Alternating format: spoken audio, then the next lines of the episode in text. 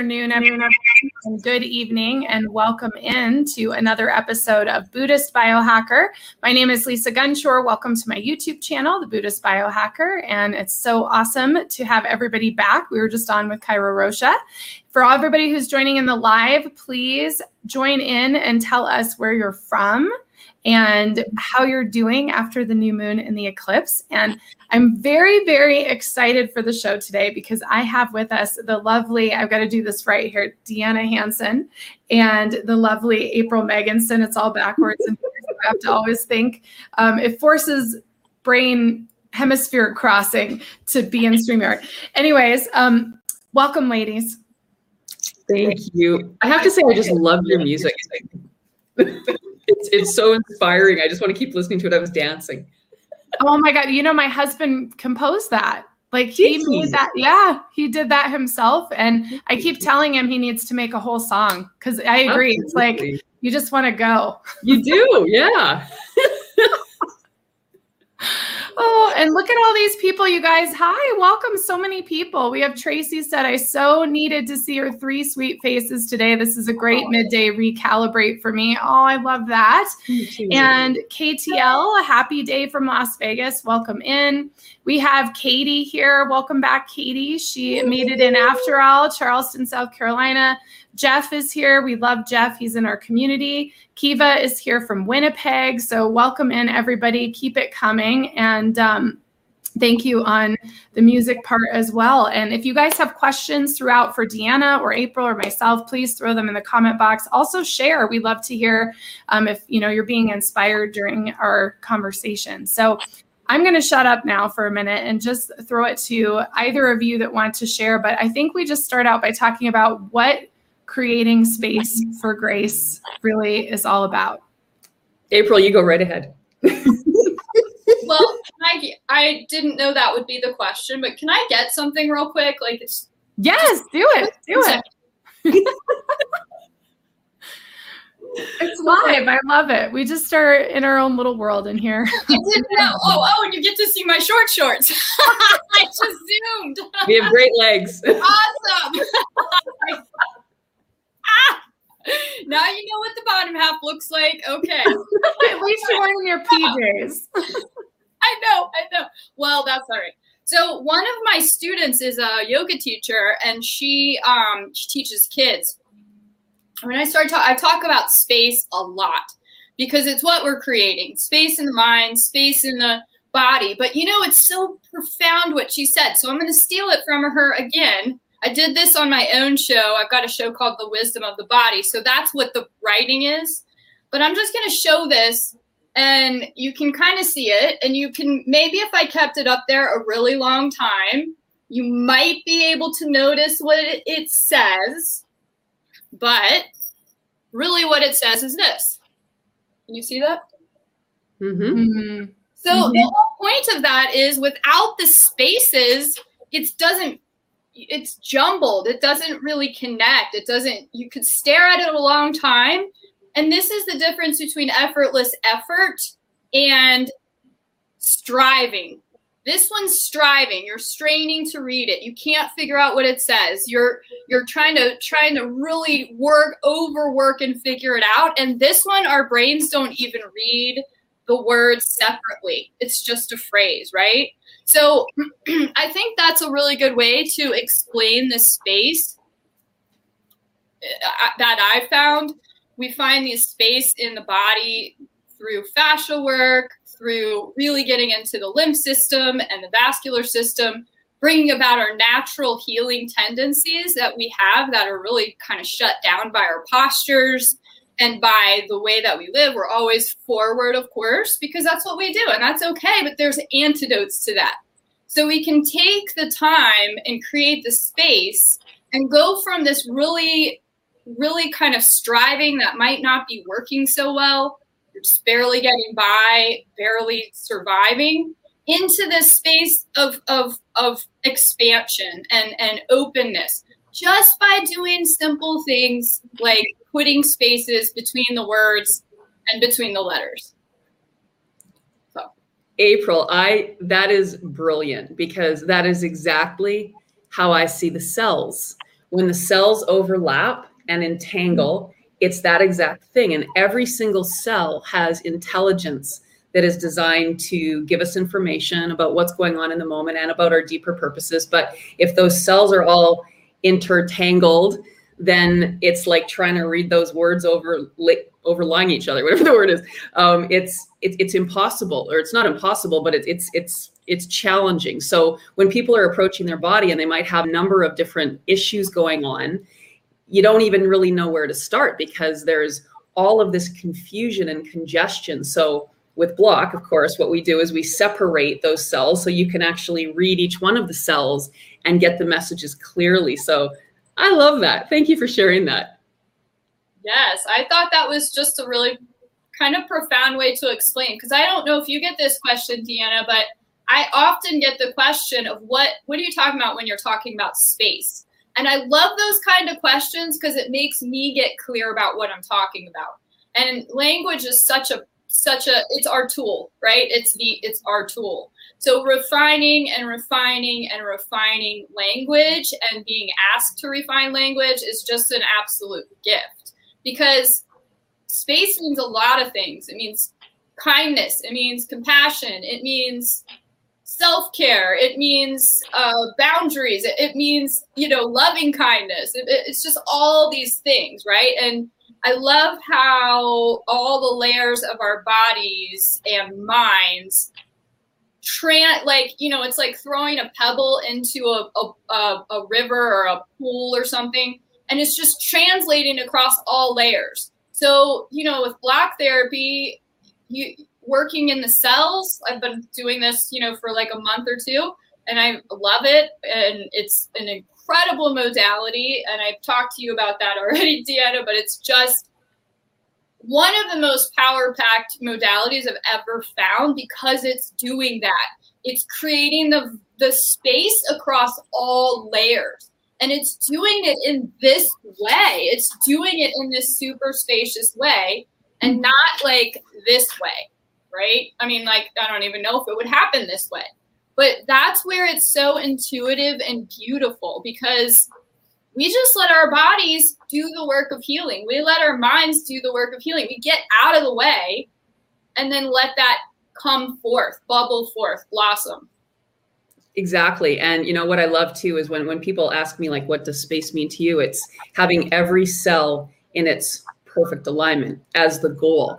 And if every single one of those cells has that space into and out of it, there's an ease, that effortless effort of flow of the nutrients into the cell and the removal of the toxins and the byproducts of fu- functioning outside of the cell. As soon as there's compression, there's less surface area available for each of those cells for that absorption and um, and the release. So now there's stress, and then the body responds with that stress, hearing it as stress, as let's send more because it's it's trying to do the job that it needs to do. And if, if those cells are needing to work and they're not absorbing enough nutrients or oxygen the body's going to send more of those things. But if there's also not enough room for everything to get pulled away now you end up with that congestion. So then we have an inflammatory disease waiting to happen as a result of all of that compression. So yeah, it, it really is all about the space. And if you think about shining a light through something spacious as opposed to something really dense, the light shines through the space. And the more spacious our body becomes, the more our deeper inner gifts can surface. Mm-hmm. Well, and for me, I'll take it to, you know, this pattern I've been working through and with the last week for sure, very intensely. You know, the eclipse was all about excavating patterns. And um, that very first image, you know, the first bit of writing you held up that was all jumbled, that is my calendar and has been my calendar my whole life. I mean, I remember in junior high, like having to get my school permit at 14 years old to drive my car because I had swing choir, show choir, concert choir, cheerleading practice, drama class, singing lessons, and here I am. And so when when what I've realized with this pattern or what I'm understanding when I'm working with the block and working with my fascia is a creating space to do that, right? like that's number one. But that I think we have this pattern, and I, I say we because I think there's a lot of people, especially in the US, in our culture that does this, but we have all these commitments, all of that jumbled up schedule. And this really takes its toll on the nervous system. And what I'm learning and understanding through both of you really teaching me and showing me different things, and then what I've been reading in, in Ayurveda about fascia is all of that pressure and compression on my nervous system has created these tangled spirals of fascia, and my hamstrings are short, and I'm hunched and I'm frozen everywhere is painful, trying to like pry it open. And there's this direct correlation to creating space in the body to creating space in your life. And that's really what I've been hardcore looking at this week is how do I create space in my life so I can create space in my body to have all of that light, to have the light in my cells, to have the light in my face because I've gotten rest. To I mean, it, it all goes together and to to relieve the pressure and and release all this trauma on our nervous system, especially I've had so many clients this year have so many nervous system issues and anxiety and stress because of what's happened on the planet. And this this idea of creating space and using the breath with the block to you know really focalize your energy onto breathing. Like that is this antidote to this intense you know collective trauma that we're experiencing and also releasing right now. And and lisa if i just may say you are amazing at creating space for others to shine. You do that so well. That's something so many people don't do well and you are a rock star at that you always give up your own ego for others to shine and, and that's a beautiful gift so i just wanted to say that oh thank you that's yeah, thank chills. It's so true. It's one of your gifts is know, knowing other people's gifts. Yeah. Oh, you guys are so sweet. well, you're the you're a you're a humongous uh, connector.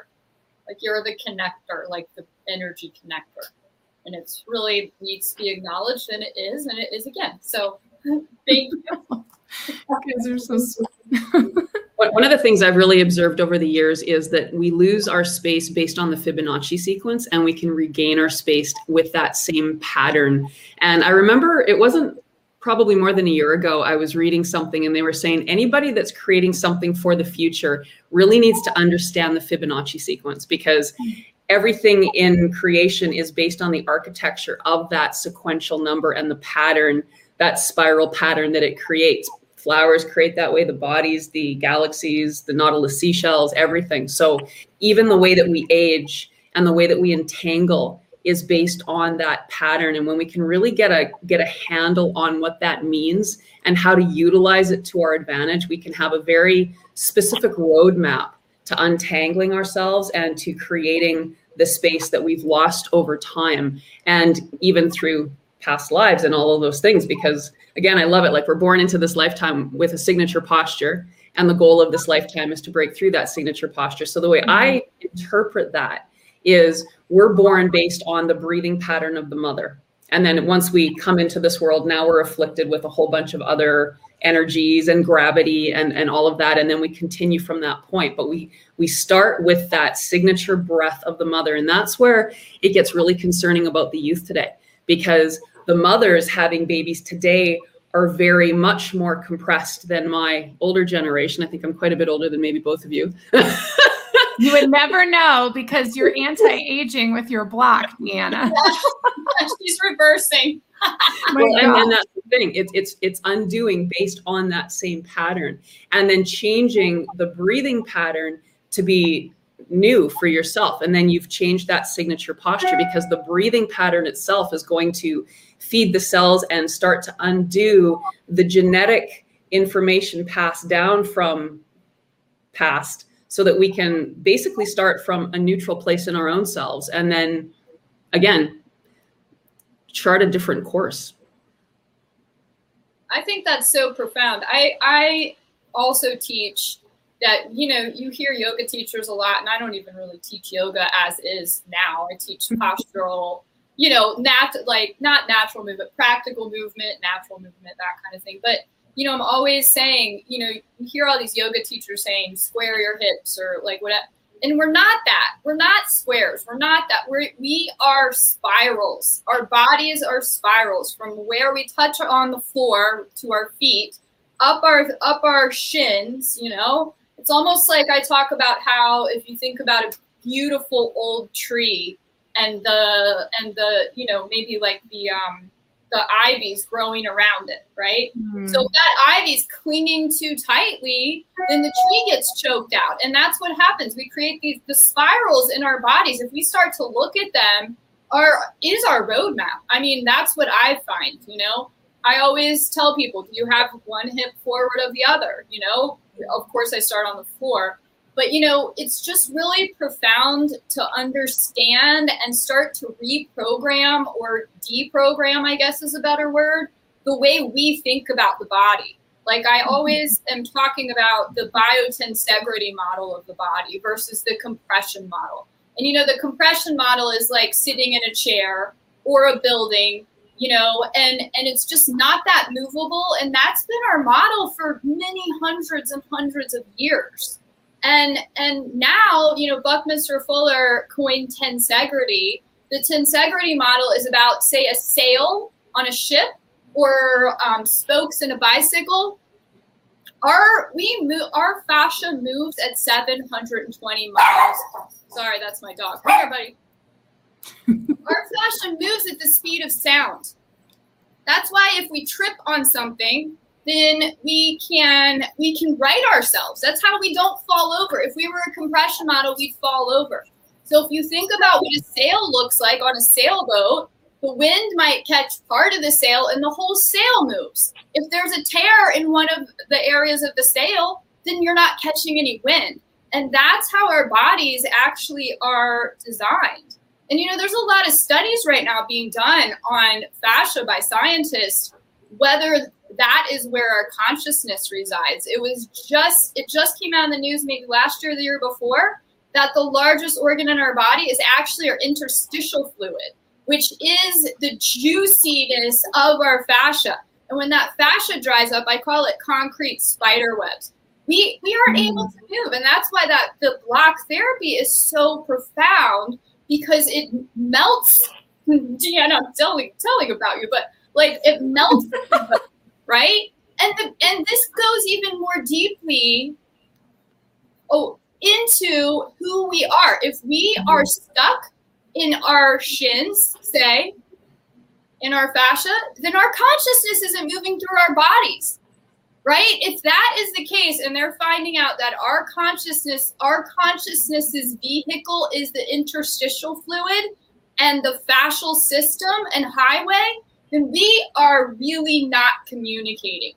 And and that wholeness is missing. So i think that's a whole extra just incredibly provocative and interesting layer. Fully fully agree. And what i love about that as well is you know the way that a way that i see how our behaviors respond in any moment is each and every one of our cells has information to give to us in every single moment of time. And if we have that space for optimal flow, we can read every all of the cellular intelligence. So through the heart pumping the blood and the oxygen to each and every cell, it reaches the cell. That cell gives the brain information so that we respond appropriately in every single moment. So when we have those adhesions or that scar tissue blocking flow to cells, now we have gaps in our system. So when there's gaps in the system, now we have less communication to address the moment. So we start to rely on memory, memory from the past. So I've used this example many times when I was actually in the teacher training for Iyengar Yoga years ago. Um, we had to do essays and reflect on the sutras. So I chose to reflect on, well, that doesn't matter. The point is, what my experience was was I was walking through a mall and I was in a really good mood. I had like really high spirits, and I'm walking through the mall, and I pass this man, and we lock eyes. And in the moment we lock eyes, he scowled. And in that moment, my gut turned, and I started feeling really anxious and self conscious. And because I was in this teacher training and I was in this self reflection, I was like, well, A, like, what's his problem? And then I thought, well, wait a minute, what's my problem? Like, why is his reaction toward me affecting me? Because, first of all, it might not even be toward me just because we locked eyes at that very moment. Maybe that was coincidence when he got a twang of pain in his knee and he grimaced. And I took that expression as him judging me because it reminded me of how my father would look at me when he was disappointed with me. So suddenly I made those connections and I thought, wow, my light, elevated mood was shifted in a second because of some story I had in my own body. And once I pulled myself out of it, I very quick, quick, quickly was able to get back to that light feeling because I recognized that this isn't anything about me. This was just a moment in time that you know I, I get the opportunity to experience and to change the story that would have otherwise probably left me feeling dreadful for the rest of my day so well i love i love this and because this has been my experience with the block i mean i i, I i've had more profound memories return in my life digging the block into my body than doing any other practice, regression, whatever the heck I've done all these years. Like when my body is pressed into that block, it's like all of a sudden I was pressing it into my butt deep in and uh, working with my hip. And I remembered that I had fallen. I and I had fallen on the steps. Like I was really excited, and I fell, slipped and fell on my steps, and I slipped like out and like fell on my butt and I have an indent in my butt from falling. Like, no joke. And it'll be gone because I'm using the block. but I had forgotten all about it. I had literally forgotten that even existed. I don't even have conscious awareness of that part of my body, really, I guess. And so I was in the in the block, like pressed into that space, and I remembered it very vividly. Remembered the stairs, remembered my house, remembered what was happening, remembered what was, you know, going on at that time, and and that conscious awareness is coming from moving exactly what both of you are talking about melting the fascia moving creating light in the cells. And it, it, makes me think too of you know in ayurveda the fascia holds your past life experiences. It holds your ancestry. And there's this profound concept i've really been working with since 2011 about releasing myself from my genetics, from my ancestry. And this is a huge part of it. And, you know, all of our ancestry is in here. My dad, my uncles, my brother, they're all, I mean, big hunches. And the whole family, we're all, everybody's hunched. And I've had that same thing. And it's this realization that I can actually untangle this and I can remove mm-hmm. this energy and I can shift and but it's so much bigger than that because it goes back to what both of you are saying. It's this this consciousness shift. And I firmly believe it's part of us moving into this light body existence. Like just like you're saying when you create that space for your cells you have more light in the cell. The cell is no longer scrunched. It becomes the circle and the taurine shape it needs to be.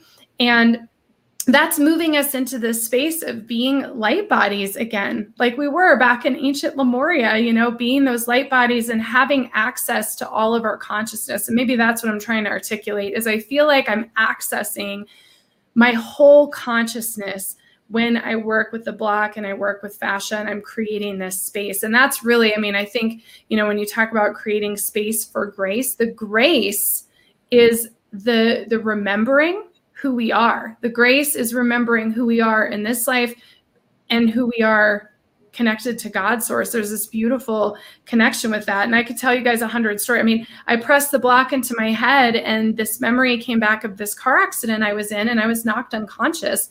And I've been working with this, and I've been working with this one spot for probably three months now.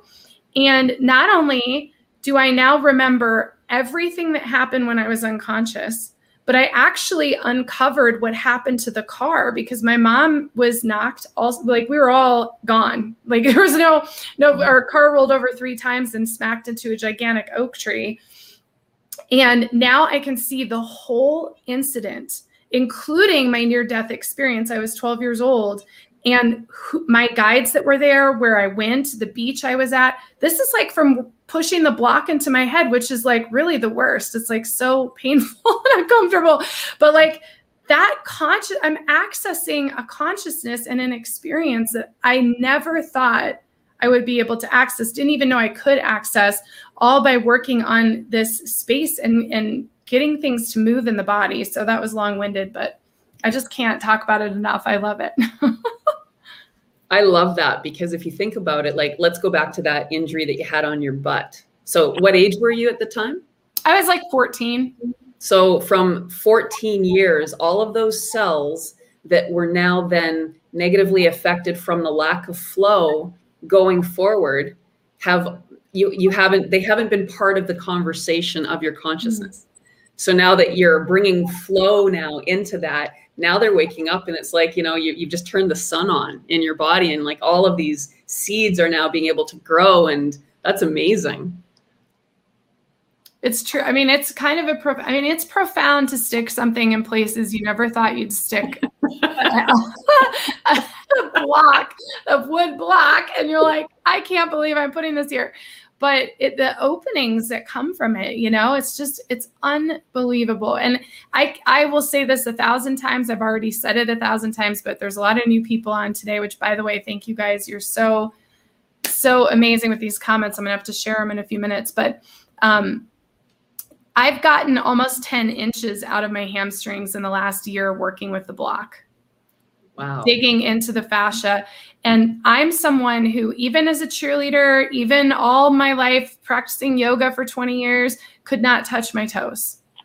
And now I can touch my toes. And it's 10 inches. Like I've been measuring how far I can go with my fingers because I have that Iyengar energy. So I have a yardstick and I'm like, how far can I go?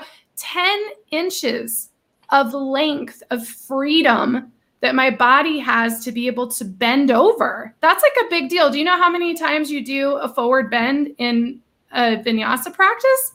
And I could never do it. It was so painful. It was like I hated going to yoga to do that. And now it's like, oh, and now it doesn't even matter if I do a forward bend. What matters is how my body feels when I'm doing it and if it's in alignment, which is also a liberating experience. What did you do the first time your fingers touched your toes? I was excited. I told my husband, I was like, I did it. I've touched my toes. And I even called my dad because my dad has um, sciatic nerve problems. He's had back surgery. He has extremely uh, short hamstrings. Also, they've even talked about cutting them and doing all sorts of surgery.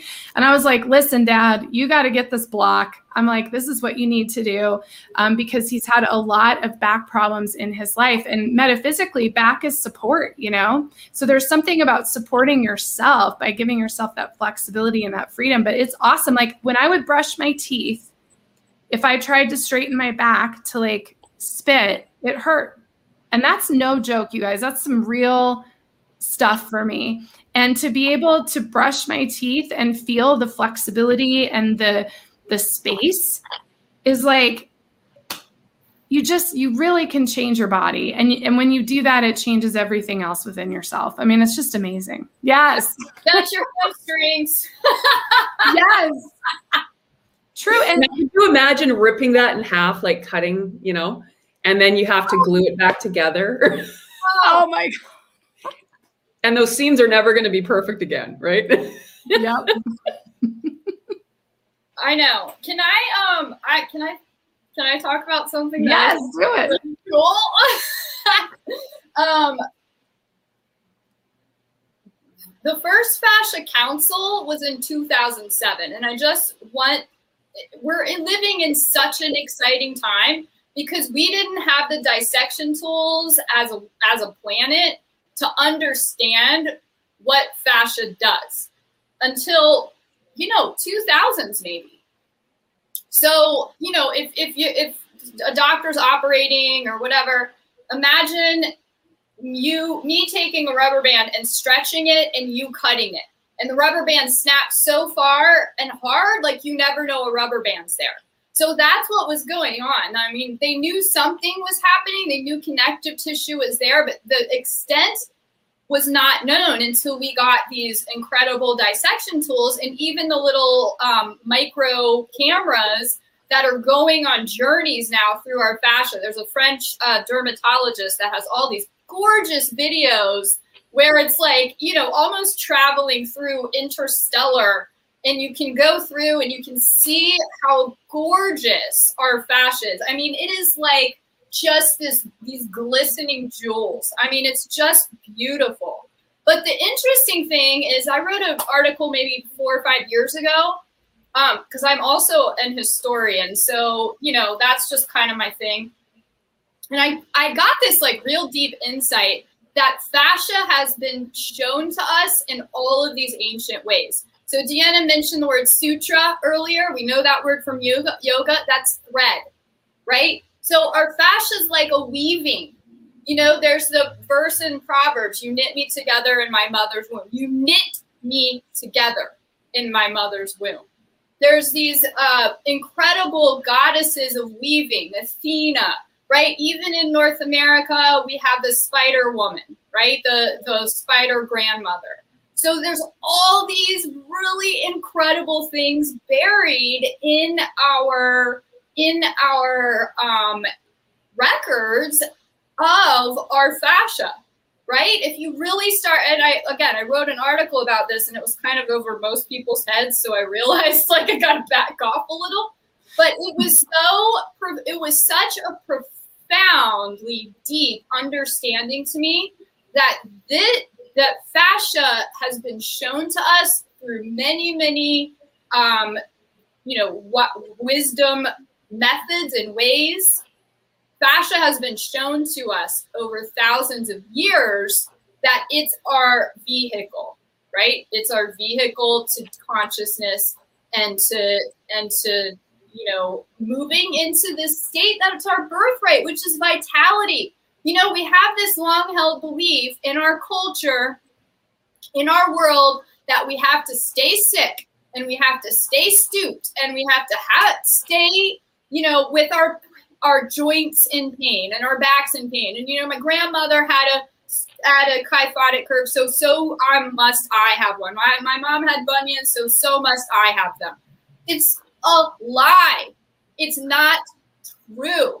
We are here to not only experience wellness, we are here to experience our own vitality. And that is the message. It's so big.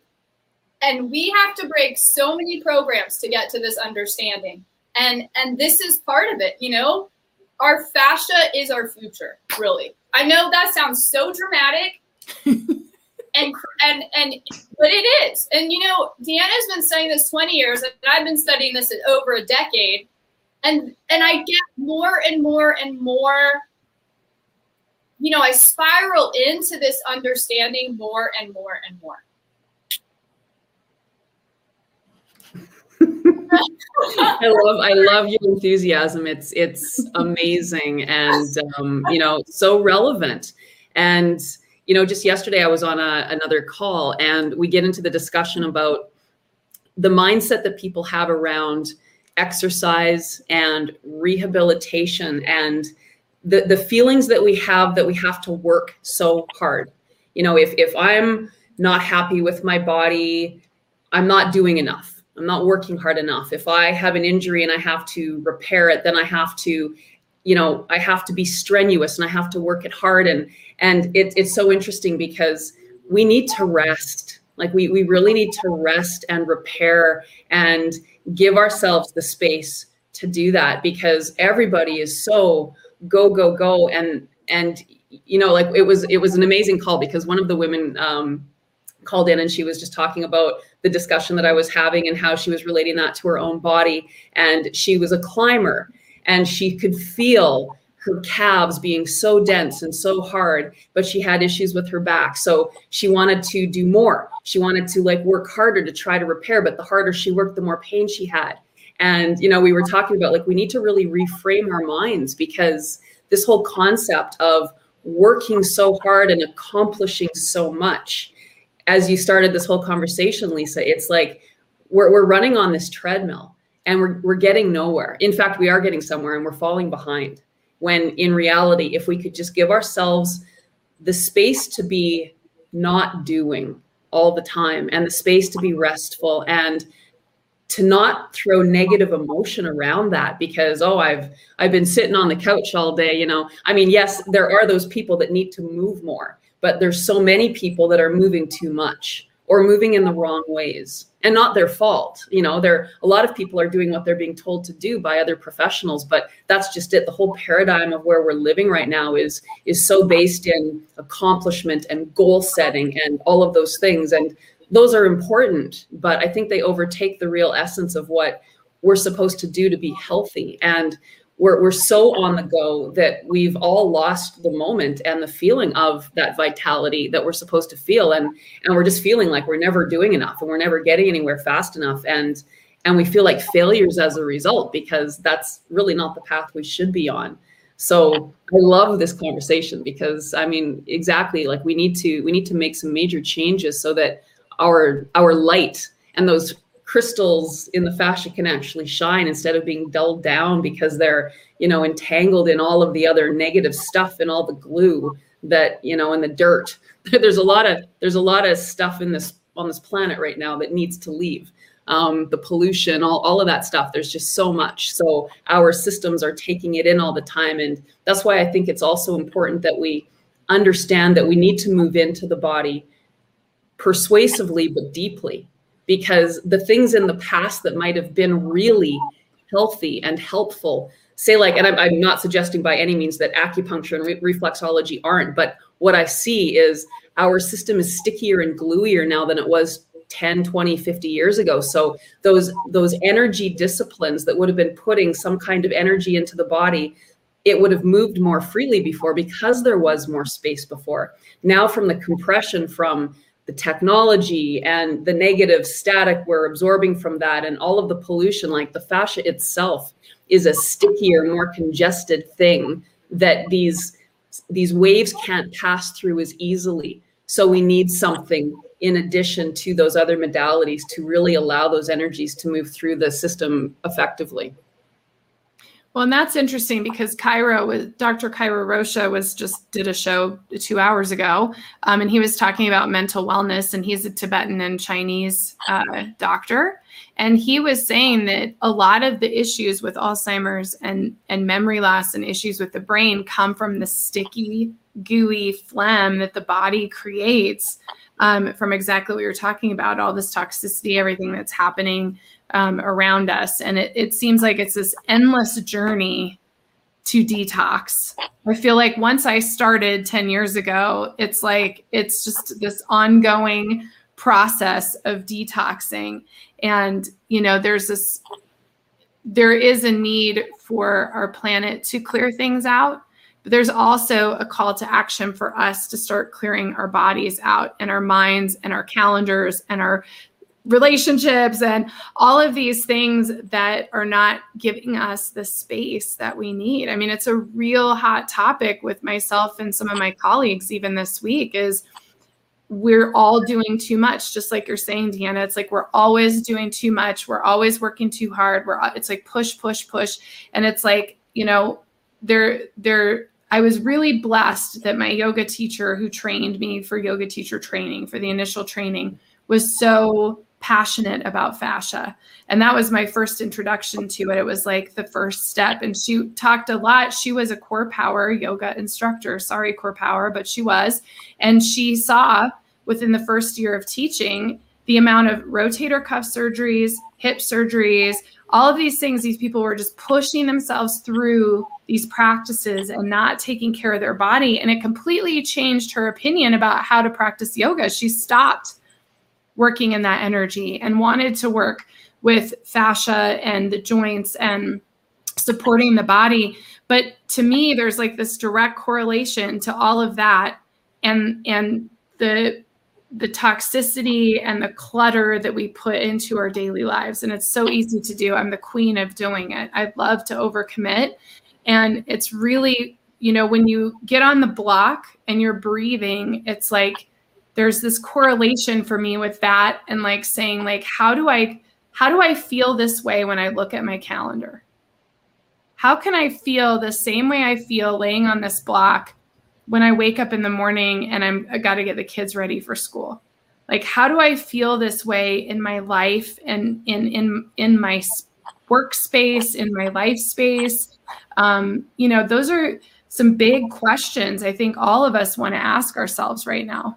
Is how do we create this space and this feeling where we're activating that peaceful side of ourselves in everything that we do because we have to in order to manage the toxicity and the divisiveness and the separateness and the stress and the injections and the media and all this crazy stuff that's going on. I feel like there's this like need to access the peacefulness that you get when you're breathing and melting. well, I feel like it's what you and I always talk about. It, this year has called us all in a really profound way, whether you've missed the call or not, to refine. And and that means to get rid of the crap. Like why what's the habit of busyness? Like we need to look at the habit of busyness. It's a habit, it's a mindset, it needs it's a long-held belief that needs to be looked at. And we can tell ourselves all day long, I don't I don't want to be busy. I don't want to be busy. And we're still busy because we're carrying either that generational load or we're carrying that protective mechanism. We're busy because we don't want to go in and see what's really happening. You know, that's what it is. I, I was reading Mirabai Starr, um, Wild Mercy, one of the most powerful books I've ever read. And I read like 85 books a year. Like, that's how much I read.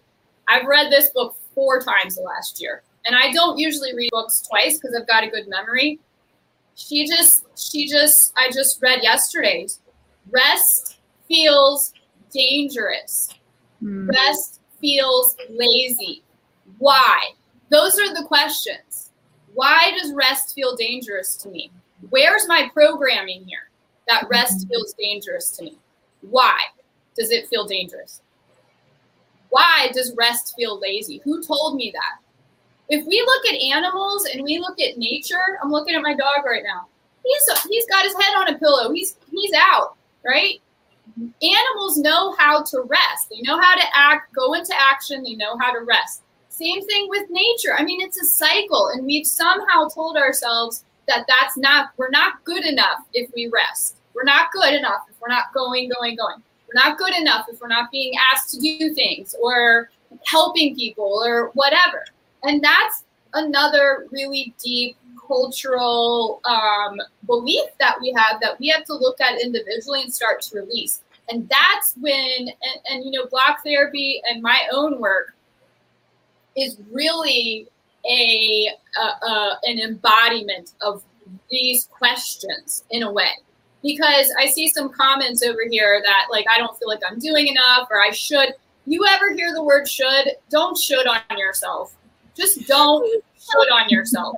Okay, I got that from my dear friend and teacher who may be listening right now, Angela Phillips. Don't should on yourself. You use that word and why? Because you you're good. You're saying you should be doing something that you're not doing, right? And you're not you're not gonna do it either. And you said it earlier, Lisa. It's we are on. This is about deprogramming our long held beliefs. And we can choose to walk down the path of remembering who we are. There's nothing outside yourself that's going to do this for you. If you feel like you're not doing enough, ask yourself why you're not, why you feel you're like you're not doing enough.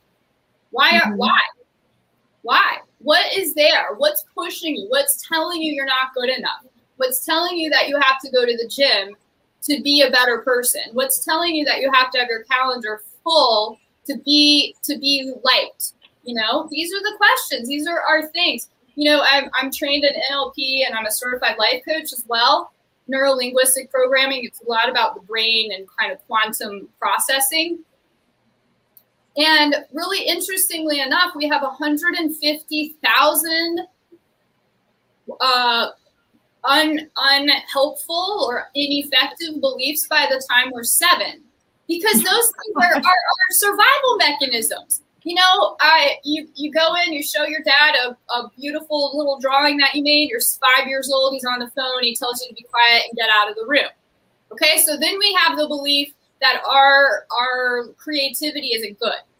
It's not good. It's got to be shut down, right? So think about all these things we're programmed with.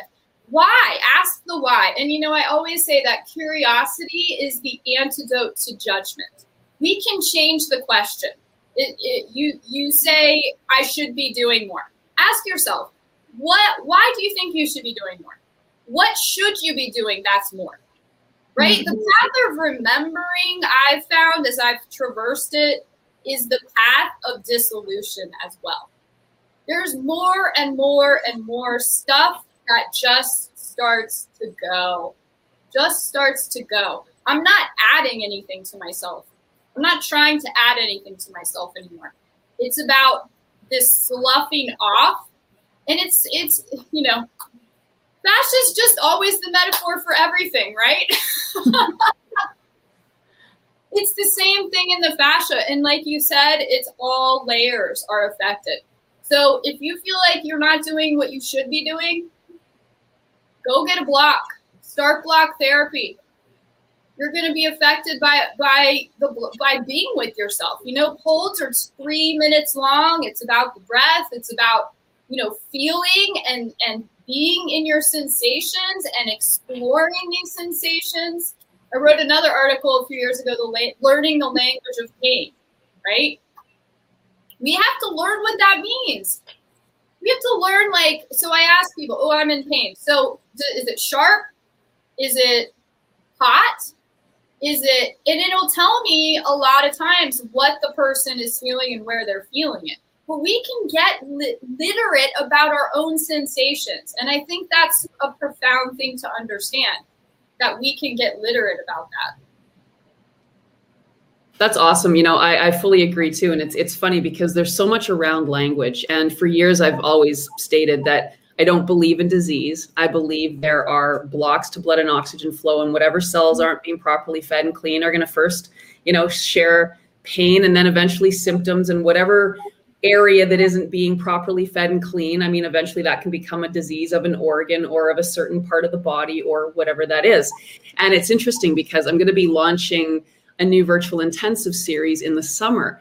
And so I'm, I'm going to actually share for the first time what it is, and it's fascia decompression for receding gums. So this is the interesting part because I, I can't like anything chemical my body revolts with. So I learned a long time ago. What I'll just share when I was in my 20s, I actually had um, uh, highlights, and as soon as the the chemical was put on my hair, my all of the hair that was pulled through that little mask fell out. So mm. I had some really interesting scenarios with chemicals. So I simply can't do that. So years ago, when everybody was getting their teeth whitened, I'm like, well, that's not going to happen here, right? So all those people have these like super, super shiny white teeth. And I, I've had a lot of, you know, mouth trauma, dental trauma in my in my time. So I'm thinking, okay, well, I'm certainly not going to go that road. So I don't really pay attention to my own advice, and I get a little forceful. So I'm using these these picks and after every time I eat, I'm putting these wooden picks through my teeth and I'm brushing harder and I'm trying to get these sparkly white teeth. And then suddenly I look at my mouth one day and I'm like, oh my God, my gums are receding. What's going on? So now I go, okay, well, I, I know what to do. So I'm blocking, I've got my hands going and all this stuff. And I'm researching receding gums. And of course, there's no cure for receding gums. And there's all this dialogue around it. And I'm like, good Lord, good Lord. So, anyways, you know, fast forward a while, they're still receding and they're getting scary. And my inside teeth started to move inward to my mouth. And I'm like, okay, so now I was getting really self conscious about smiling and talking and all of those things. So finally, I said, okay, first of all, you've spiraled yourself into a dialogue that you don't even believe. So step back and we understand fascia. So what's happened here? Fascia migration, cell migration. What am I missing? I was missing the appropriate cause site. So my virtual intensive is going to share how to move your gums back. And in 10 days of doing it, my gums were 50% back. My teeth had come from being in like this to out. They were whiter simply from the work. So this is going to be launching July 8th, but we're actually going to be launching the whole thing next week. So um, it's funny because I got lost in the language, thinking that receding gums, like there's nothing I can do about these things. Like, what am I going to do? And like now my brain just got like completely out of control. And I just had to pull myself back to the simplicity of what's really happening and then say, okay, this is, you've done this to yourself, but you can also undo it because you know how to. So the language is, it, it's insane. And we get so caught up in those labels and, and that's what we're talking about here is deprogramming those labels. And, you know, I think for, from my experience with my family, weight loss was a big topic. I'm the youngest of three girls. My dad was very much about dieting. I mean, my, my dad was had those like you know aluminum packages of veal in the, in the cupboard. You know, like oh my god, like whatever. So, from a very very young age, I had a very negative mindset around size and shape. And I also remember too, I I had a crush on this boy, and I had a really good male friend, and I said, do you think that this guy doesn't like like me because I'm too fat? And he said, maybe. And it's funny how those things stay with you, right?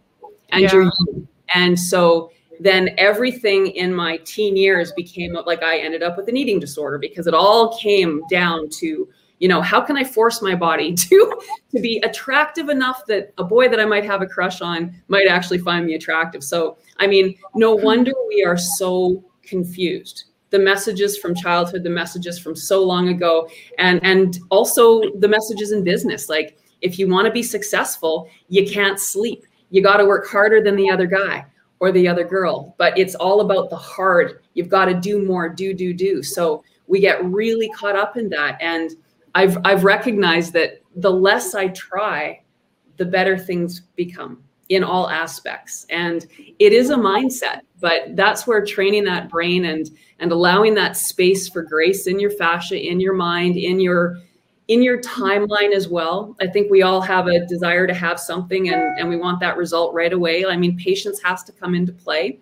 Um, and that's part of the grace too, is you know, putting something in action and giving ourselves time to actually realize it as opposed to thinking, well, I haven't eaten for a week, so next week I'm going to fit into that, you know, size dress that I couldn't fit into now. I mean, I've done that plenty. And, uh, you know, eventually it goes in the other direction. And even if you're starving yourself, you don't start getting smaller. So it's, it's, it's an interesting journey. And then to finally be in a space where you can sit back and say, okay, I'm not forcing, I am allowing myself, you know, treats here and there. I'm not working out really hard. I'm resting and I'm actually happy with where things are at. Like that's a really nice place to be. So I, I think, uh, you know, my goal for everybody is to find that place within themselves where that self care and that self love can start to come together. And then when that happens, I mean, grace is present for sure.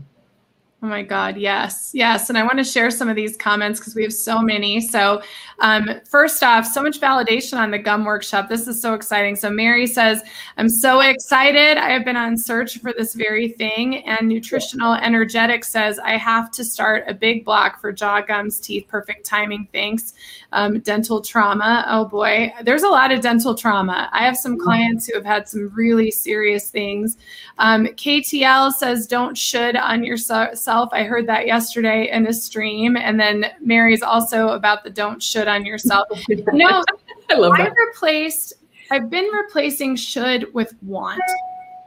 So when I say like, oh, I, I should do this, or it's terrible because when when you do readings with clients, there's an uh, well, you should. And so I've really over the years been very conscious of my language because it's about really putting you know giving the the power back to the person you're working with as a counselor or healer or whatever you want to call it and and um, so instead i'm like okay i want this thing you know i want to read this book or i want or my body wants it rather than should oh i should eat healthier like i want you know my body wants it so anyways that's my little thing um, let's see we also have um, most people actually don't live in the moment. They're already thinking about the next place to be totally.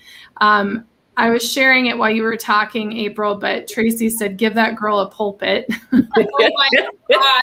I get so, like, I just get, like, I don't even know what I'm saying. It's just coming through. That's Oh, I, I love it. I love it.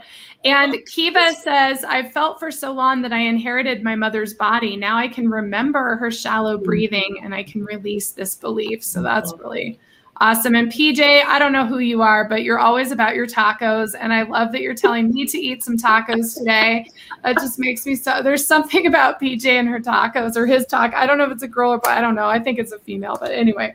So there's there's all the that. And um, Kimberly says, um, rest feels dangerous until you're really resting, which I love that so much. And so thank you guys. So many, so such a great audience today and so many great comments and um, time flies in here, but uh, what what's uh, you ladies? What's your conclusion today? If there is one, I feel like we could talk about this for a long time. you go ahead, April.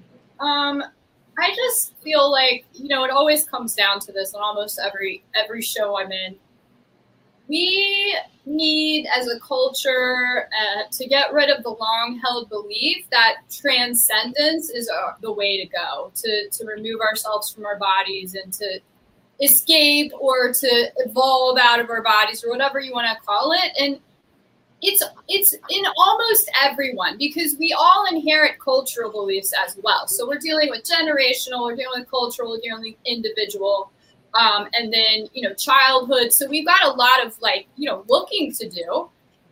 But I really do feel like almost all of us have to look at the long held belief that transcendence is the, the path because it's it's absolutely denigrating to our own bodies and to the absolute wondrous miraculousness that is us. And the deeper you go into that, the more you realize that that's it's just this magical thing. You know, not thing. It's this magical, full. You know, Mirabai Starr calls it the wondrous, I think, glorious mess or something. You know, and and it's true, un- glorious, untidy mess, right? Not our bodies, but our lives, right? You it's not about transcending. Transcending is a form of fight or flight. That's the sympathetic nervous system. It's it's it's a form of flight, and we really need to look at where we're not seeing our own bodies. And you know, I just I've come up with this phrase lately, and immanence is our path, and immanence is self love, and self love is immanence. And to look at our toes and our receding gums and our our indented butts and our one boob bigger than the other and you know like whatever else is going on it's okay. You were given this. This is a gift. No matter what you think you look like you know no matter how big or little or you know one ear's higher than the other fine be there with that. Be there with that and know that just what we've talked about this entire hour is purely miraculous. The fascia is our vehicle of consciousness. What? How is that? You, that's you right now watching me say this. How is that any more magical? I mean, it's just incredible. So, you know, I would just encourage everyone to break the habit and to look at that long held belief of where transcendence is holding you up, trying to escape what you are and who you are is holding you up right now, and to transfer into the higher frequency, really, of self love, which is immanence and being here embodied as you are and as we are. Lovely. and for me, and I, I, say it all the time, it's uh, kindness. Be kind first to yourself and your cells, and then you will be authentically kind to everyone else. Because if we beat the crap out of ourselves, it's impossible to turn that around and be kind to others in the authentic way. So love yourselves first. Give give to yourselves first. It's not selfish. It is what has to happen in order for us to be able to bring our gifts forward and that comes with space because we weren't trained first to look after ourselves, especially as women, mothers. I'm not a mother, but um, honestly, probably hardest job on the planet in my view. And we we we don't do that. We look after everybody else first, and then whatever is left, we have a little bit for ourselves. But if we can really understand giving ourselves the kindness that we need, our cells are going to respond with that grace and with health, which will turn us into superhuman in comparison to the bodies and the energy that we have right now. And every step of the way that we can bring that rest and rejuvenation into our cells, that's going to translate year after year into different abilities that we still have yet to see. And I think it's going to be pretty exciting. Well said, both of you. And I think my conclusion statement is that for me, um, it's been so easy for me to not be in my body. As a young child, I was out of my body and astral traveling and talking to spirits and doing all of these crazy things. And I spent all of my 20s understanding why I was out of my body, understanding how to communicate with these beings effectively.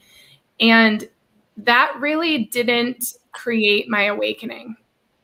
Like my oh, my shift in consciousness came when I had to be in my body, and it came from my health crises, and it came from having to be here. And so I'm learning that being in the body and untangling it is actually the only way in. You can go out all you want, and that's really fun. But the only way to truly be in this experience is to be in your body. And that is what this journey is about and creating space inside the body and healing the traumas and melting through your fascia and spreading out your rib cage, which is the most amazing experience for me. Like that, I've had more shifts in my consciousness in doing that than I ever had trying to meditate and do some other thing. So I think it's important for everybody who's watching this because so many of you guys have your own spiritual gifts and talents and and want to explore those things, but explore them inside the body. It's actually grounding in the body that I've had more out of body experiences in the dream state being in my body than being out. And and not to get super long-winded but i will just say this like working with my rib cage on the block i'm sleeping on my back for the first time in my entire life. I'm a side sleeper and i sleep you know with almost in the fetal position. And since i've been sleeping on my back i've had profound experiences. I had one this morning. Like I just went out of my body in a very, very conscious way. And that's coming through the work. So for those of you who want those mystical connections, they come from the body. They don't come from not being in the body. We came here to have, we're the conduit of God source to the planet Earth. And the only way to bring God source to planet Earth is through our body. You can't go to God and then come back down and keep them separate. That's the whole point is to not have it be separate. So that's my words of wisdom for everybody today. And um, thank you to April and Deanna both. I love you both so much. And I think it's obvious that April and I have like a massive girl crush on you, Deanna, and how much we love you and the work you're doing. And I'm just so honored to know you and have you in my life and both of you. I mean, you both are just such huge parts of my life. And thank you to absolutely everybody out there who's watching and been a part of this. I just love all of these incredible comments that we've had. And just thank you so much. Mm. Well, thank you, Lisa, for everything you do. Again, you you really create the platform for others to shine, and that is an amazing gift. Mm, thank you so much. Thank you. And have a great weekend, everybody. You've survived the ring of fire, but we're still going into the solstice. So um, hang tight because it's uh, wild and woolly out there for sure. And um, I love you guys so much. And April, it was a pleasure to share this platform with you. I hope to do this much more again. Yes, Deanna, thank you. And Lisa, thanks for creating the wonderful container. Oh, thank you guys so much. Yes, we've got to do this more often. Bye, everybody. Have a great day. Bye, everyone.